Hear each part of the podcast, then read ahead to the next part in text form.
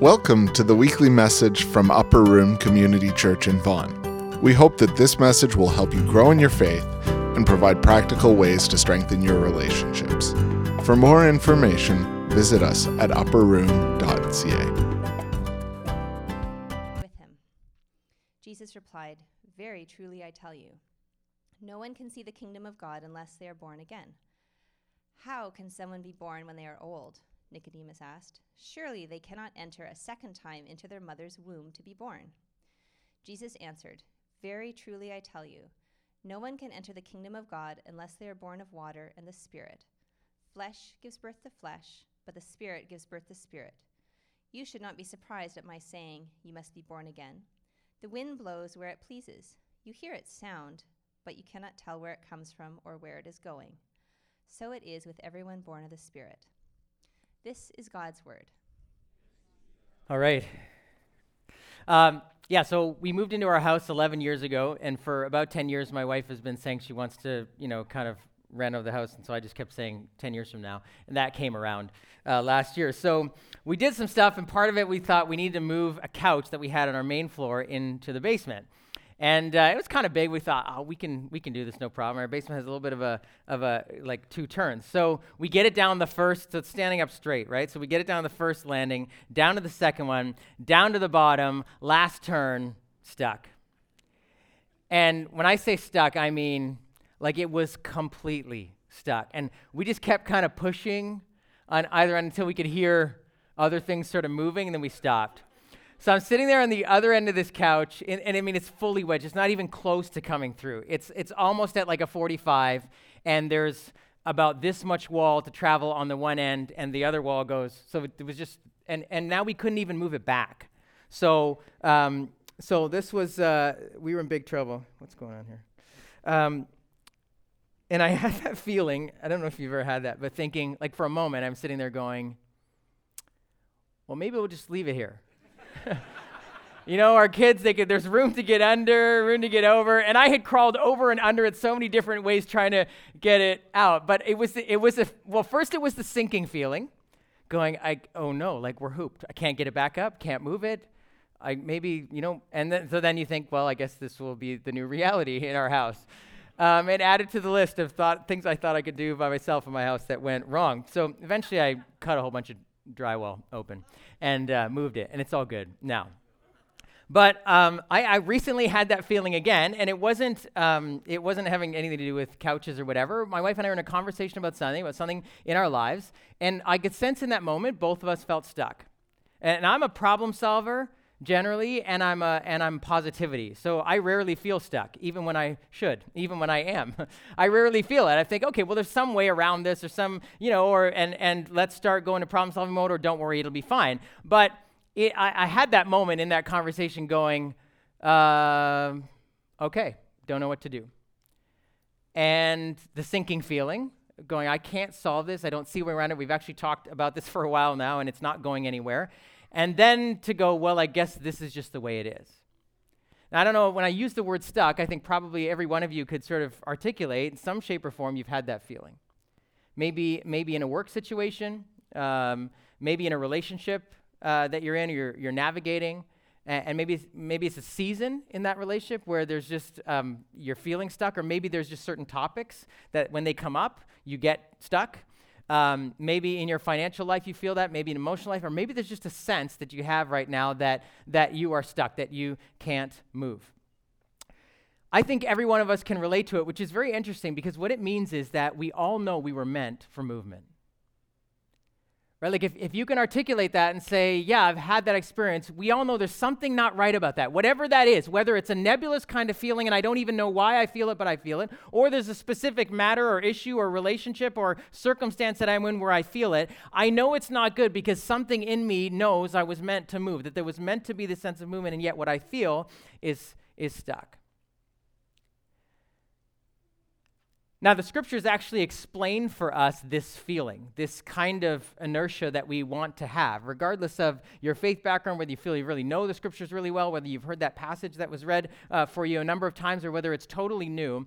The scriptures actually describe what we have been talking about in this whole journey into being rooted as this idea that we were actually meant to grow and to move. That we are not, in a sense, robots who are programmed to behave and act a certain way and then are just set on that track and nothing changes.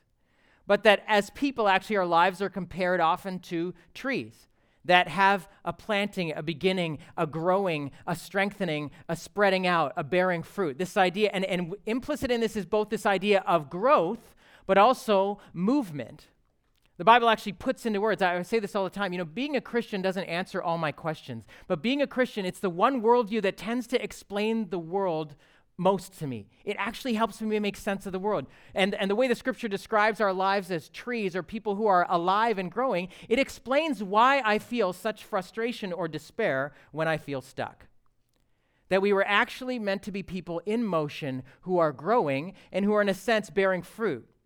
Now, we talked about this idea that even if you've never used that language before in your life, about being a tree, about growing, about bearing fruit, all of us can connect to this, that in a sense we know that we're meant to get better, life is supposed to be, in a sense, on the up and up.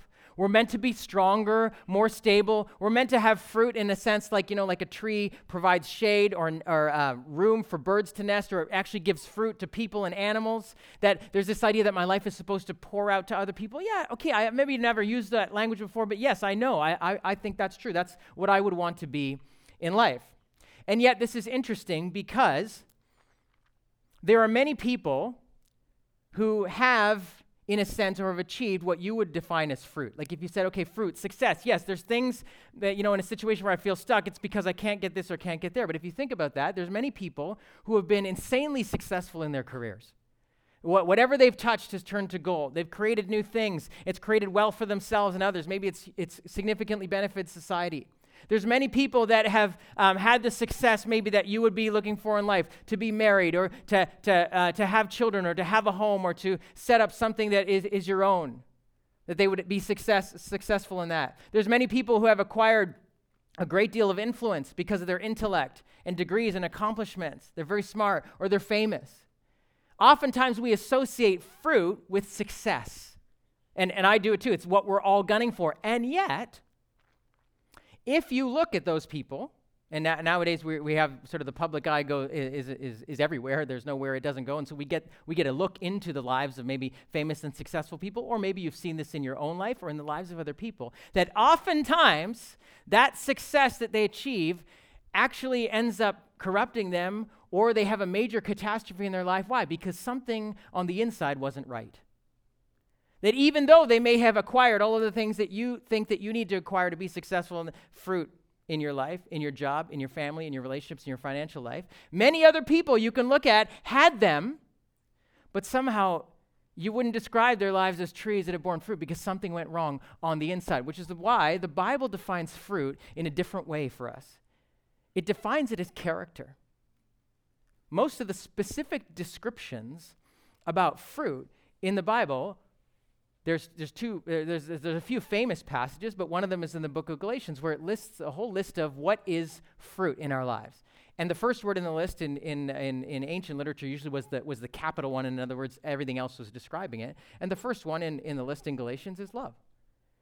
So in a sense, the fruit that you and I are meant to bear in life has to do with character: joy, peace, patience, kindness, goodness, gentleness, faithfulness, self-control, all of which is the way love is expressed.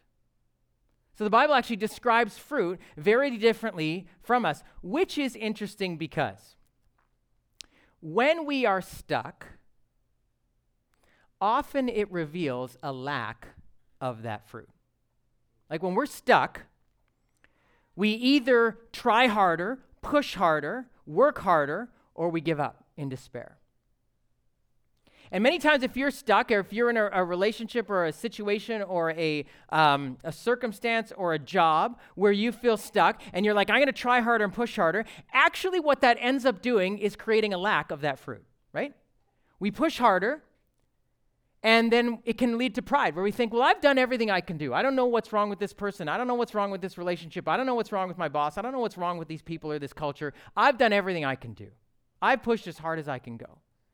We're stuck, but it's not my fault. It can lead to pride. It can lead to a lack of humility. It can lead to anger with other people. It can lead to impatience, the opposite of fruit. So we're stuck, we're pushing harder, and actually what we find is it actually reveals a lack of what the Bible would call success and fruit, as we're pushing and striving to get where we think we need to go. Or, and sometimes after we've tried hard, we give up. Like, you know what, like this couch is just gonna have to stay here. This is the new reality. This is just the way it is. But sometimes that also creates or exposes a lack of fruit because we get bitter. We get angry, sometimes at the people around us that we feel have forced us into this stuck place, or perhaps even with God. God, why have you allowed this? God, I have done everything. I've tried as hard as I can. Why are you not getting me unstuck? And in that moment, we are actually aware of a lack of fruit. So in this whole rooted journey, last week we talked about, well, what gets in the way of actually growing and having true fruit? This week we're talking about, well, how does it actually happen? If you know, we're supposed to move and grow, and then I get stuck, and stuckness, all it does is reveal the lack of fruit in my life, either because I'm trying harder and I'm getting more proud, or I'm getting more annoyed at the people around me, or I give up, and so I feel despair, I feel hopeless, I feel bitter, and maybe I'm blaming God. How does fruit actually bear out in my life? And the passage that was read for us this morning is a story of Jesus interacting with a very religious man, explaining this very thing, even though he doesn't use those exact words.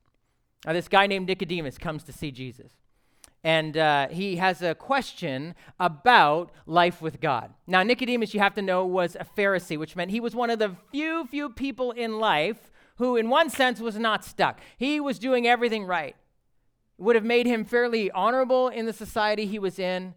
People would have definitely thought, and he would have thought, that God looked favorably upon him because he did all the right things. He was like always at the synagogue where he was supposed to be, gave all the money he was supposed to, followed all the 600 and something rules that the Jewish people were supposed to follow. Only a few of them could ever make it. It was the Pharisees. And so this guy figured he had a handle on how life was supposed to work. And he comes to Jesus to say, hey, just so you know, like, we think you're a good guy. Like, you seem to be talking about some good things. Once you know, we bless this. This is good. And can we talk a little bit more about it? And it's interesting. Jesus says to him, you don't get it at all. Which, you know, and for Jesus' audience, maybe some of them who were sitting around who were not very religious, they would say, yeah. And we should go, yeah, okay, good. Why? That's good news. What does he begin to talk about? And Jesus describes for Nicodemus, it's actually one of the verses that describes what Christians call the Trinity in it. Indirectly, right? Nicodemus comes and says, I want to talk about God.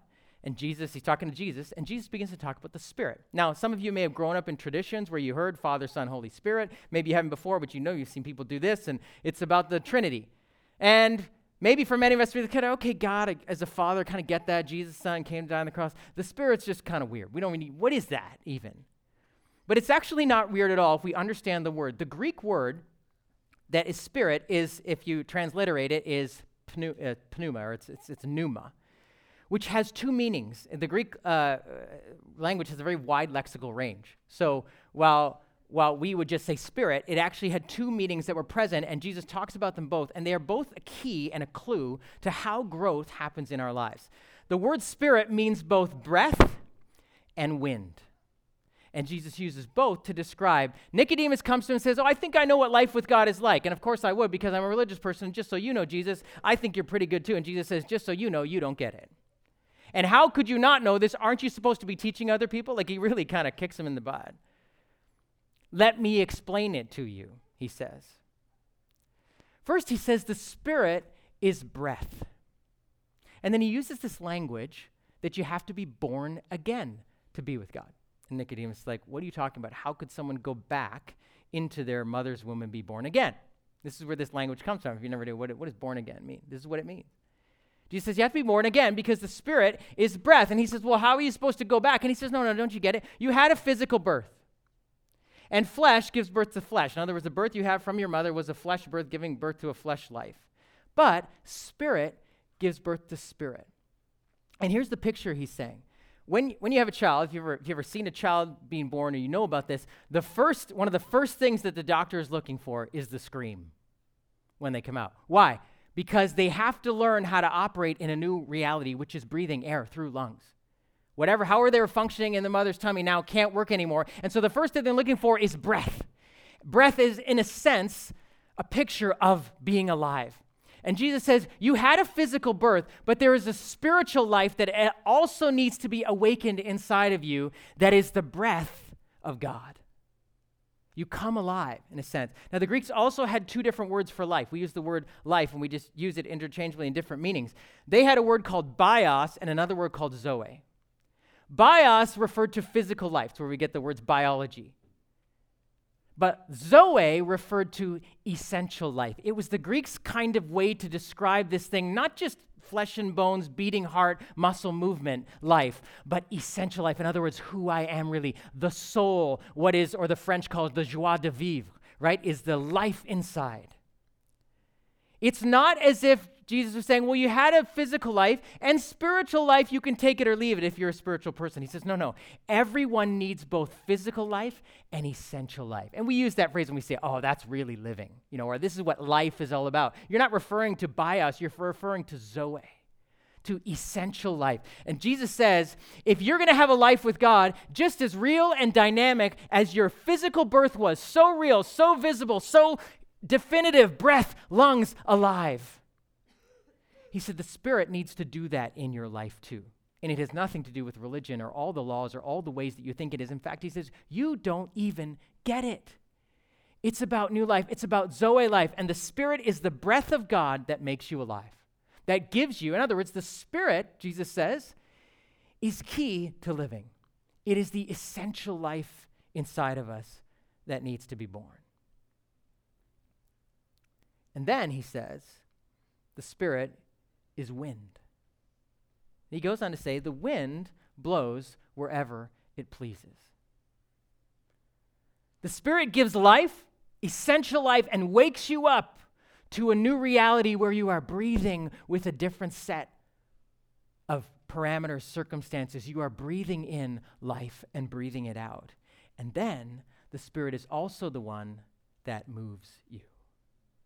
That movement in life, growth in life. Yes, you had birth, and now you are meant to have life and movement. Just as, and you've heard me use this before, we celebrate Isabel as a little baby, and all of the descriptions about her when she first came into the world were about the birth, the breath.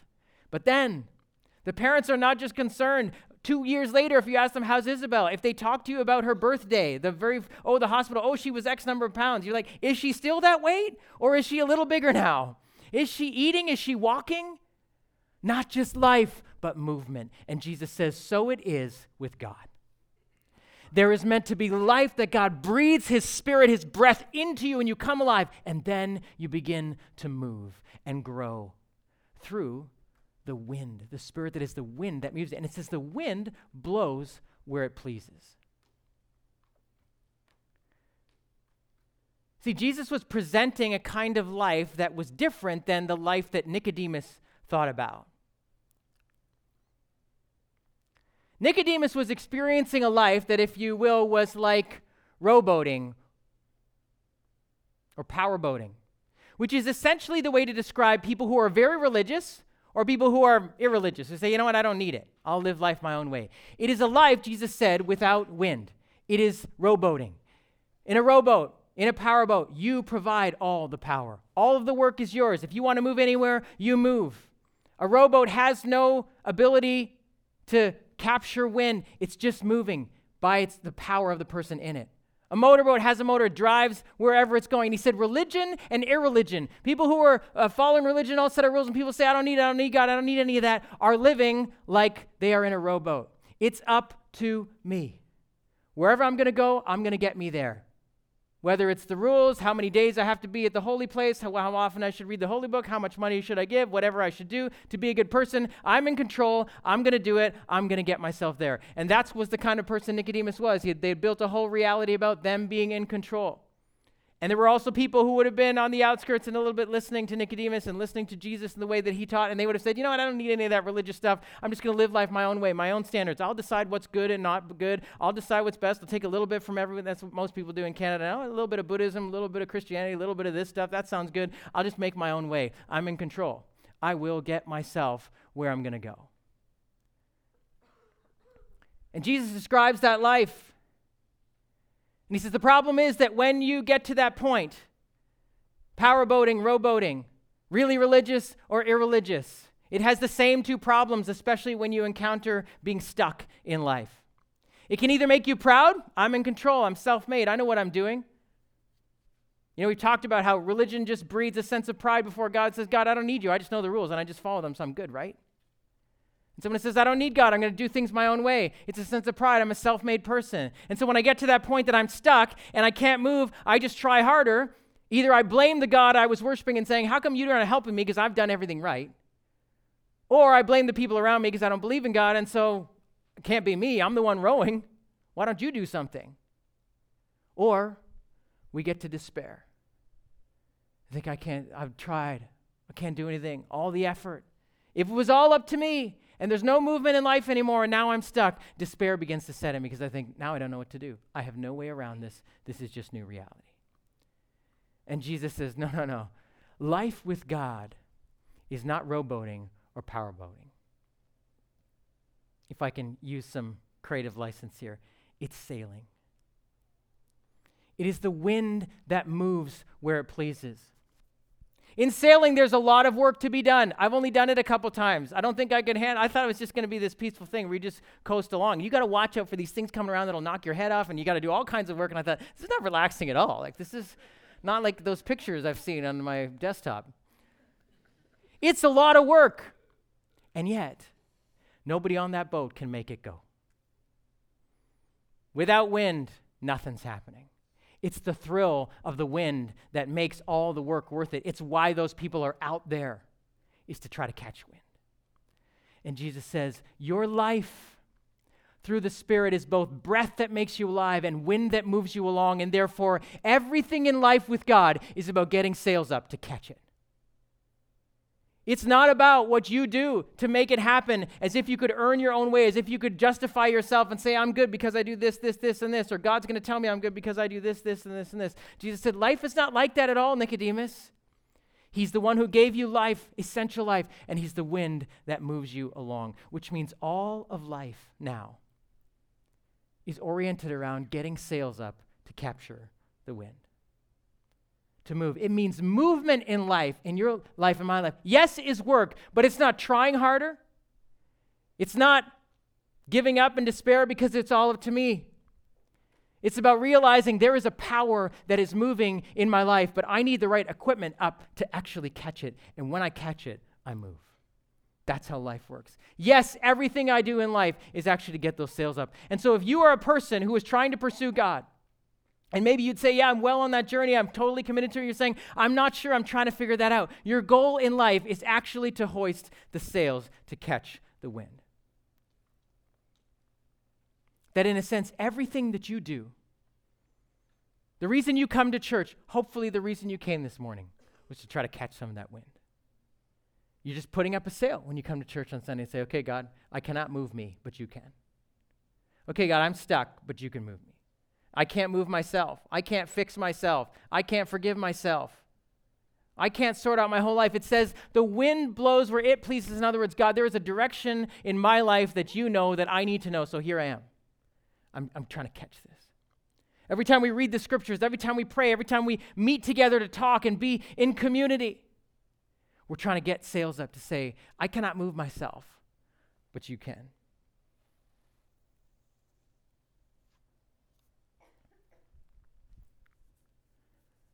Now, maybe you're somebody that is sitting with a powerboat or a rowboat in the middle of life, and the wind is moving back and forth, and you have no ability to grasp it because you've never put sails up. Maybe you're somebody that thinks, well, okay, I think I'm trying to do life myself or trying to figure out this God thing. First of all, what you need to know is essential life comes from the Holy Spirit. You can't make it happen. The very first step of living is to say, okay, God, make me alive. I had a physical birth, but I can't see what I need to see with just these eyes. I can't do what I need to do in life with just these hands. And sometimes being stuck is the greatest gift in life that God can give you, because maybe it's the first time or the first time in a long time that you've said, you know what, I cannot do this anymore. And I'll tell you, it is a sinking feeling. to get to that point where you think, okay, I'm stuck. Can't positivity my way out of this. I can't problem solve my way out of this. And it's too big to ignore. That couch, it's too big to go around. I can't just pretend this isn't here. And maybe you've been doing that for a while and something's come up, and perhaps this thing that is your greatest source of frustration and disappointment and maybe even bitterness towards God is actually an opportunity for you to open your eyes and realize, I have been trying to do this all on my own. And that's not actually the life that I'm meant to have. And so for some of you, maybe you have never got to that point where you've said, okay, God, make me alive. It's the essential life that I want. This isn't about religion. This isn't about how much I give or how much I do or whether I'm a good person, whether I'm living by my own standards or by the standards of whatever religious thing I grew up in. This is something Jesus says totally different. It is about essential life. When we do baptisms here, and we're doing one in a couple of months, the baptisms we do is people saying, yes, I have looked to God and said, I can't do this anymore. Make me alive.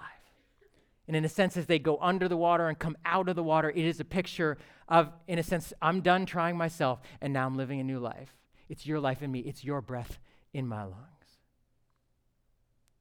And so maybe some of you are sitting there, and you've been stuck, and you never realized, wait a second, I actually need breath in my lungs, and I need wind in my life.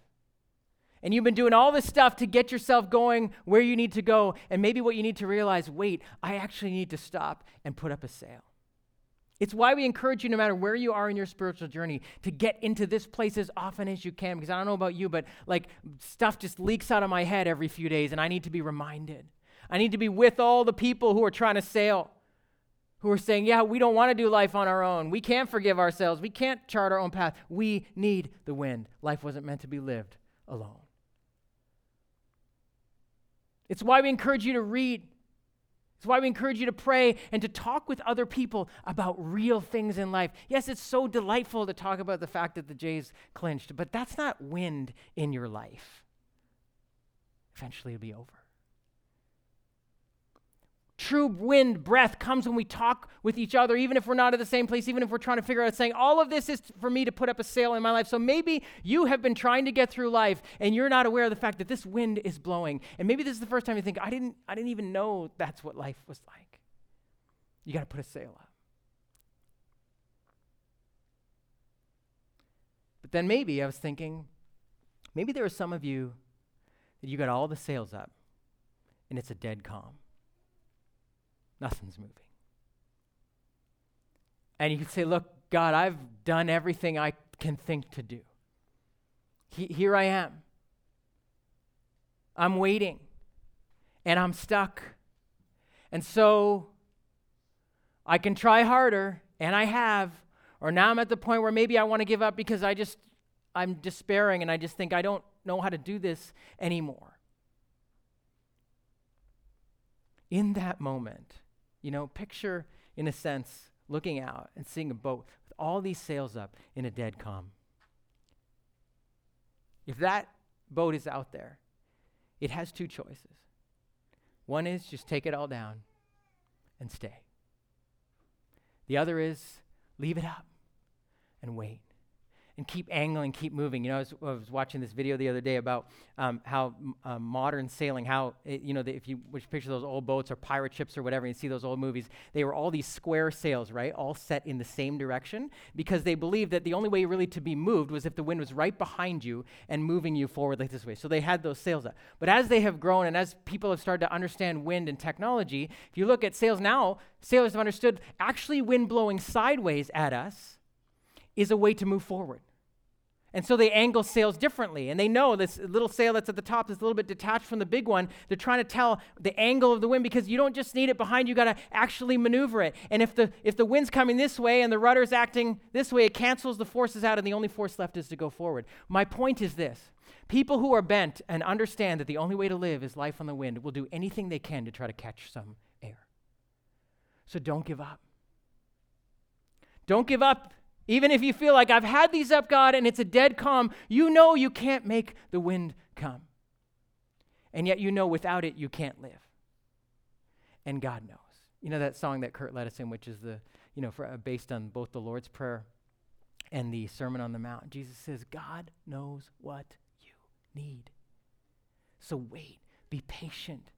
Patiently drag your butt in here on Sunday. Go, okay, I don't feel anything, but I'm here because I know there is no life without win. And that's why I'm here. So I'm not going to give up. I'm not going to take it down. I only have those two choices, and I refuse to despair. I refuse to get bitter in this place. I do not want the fruit of bitterness, frustration, pride, envy of others who seem to be moving quite well. I do not want that fruit in my life. I will stay here and wait. This is the invitation, really, that we are asking you as a whole church to go on with this whole rooted journey. Is the idea to say, how do we plug into life and let God make us strong and stable and permanent and growing and fruit-bearing? And so I want to just ask Pastor Tony to come up and just talk to you a little bit about what this journey looks like, because whether you're in a home group or not, it's something that you can all access. It's something that I'm preaching through on Sundays, but there's many ways to get connected. I want Tony to just talk to you a little bit about what would it look like for you to engage in this and get some sales up to Canada. I'm going to invite the worship team to come up and just lead us in a closing song. But as we do that, I was praying for you, through this week. And I just wrote something down for you at the end that I thought maybe together we just put up a sale. And so there's a passage that's in your community Bible reading that you'll read tomorrow morning, which is Isaiah 55. And I just read that over, and it's one of those passages I memorized years ago, and I have just kind of has lodged in my heart. And I rewrote a couple of the lines to describe the promises that God makes to you, or the things that God says to you through that passage. So what I want you to do is just stand, and I'm just going to read these aloud. If you want to read them on the screen, you can, but if you want to close your eyes and just listen, and picture yourself as just putting up a sail and say, God, just breathe on me through your voice as these things are read aloud. Hungry, thirsty, stuck, come to me. I will give you what you really need. I will give you true delight. I have a purpose for your life, and you can trust it because I love you. Don't stop looking or waiting for me to move. My ways, my plans, my thoughts, they're not just different from yours. They are higher, which means they're better, which means you can trust me. Remember, as faithfully as the seasons come and go, and even rain and snow have a purpose, somehow, that's how faithful and dependable are my promises. In due time, at the right time, you will see new beautiful things growing in your life instead of thorny things.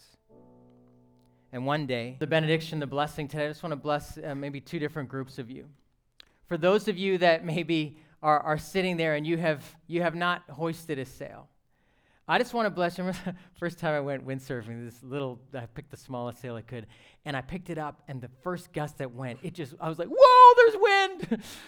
I want to bless you with that just even a little movement that you pick it up, that you'll feel it catch you and say, this is real, I can trust you, I can rely on you. And for those of you that are maybe sitting, you got all the sails up and there's nothing moving. I want to bless you with an experience of Zoe life this week, that even when you're sitting there, you will feel alive, that something inside you maybe that has been dead or fallen asleep will have woken up this week. And that no matter what, you'll say, the Spirit is with me, God is with me. I don't have to be afraid. Do you receive that?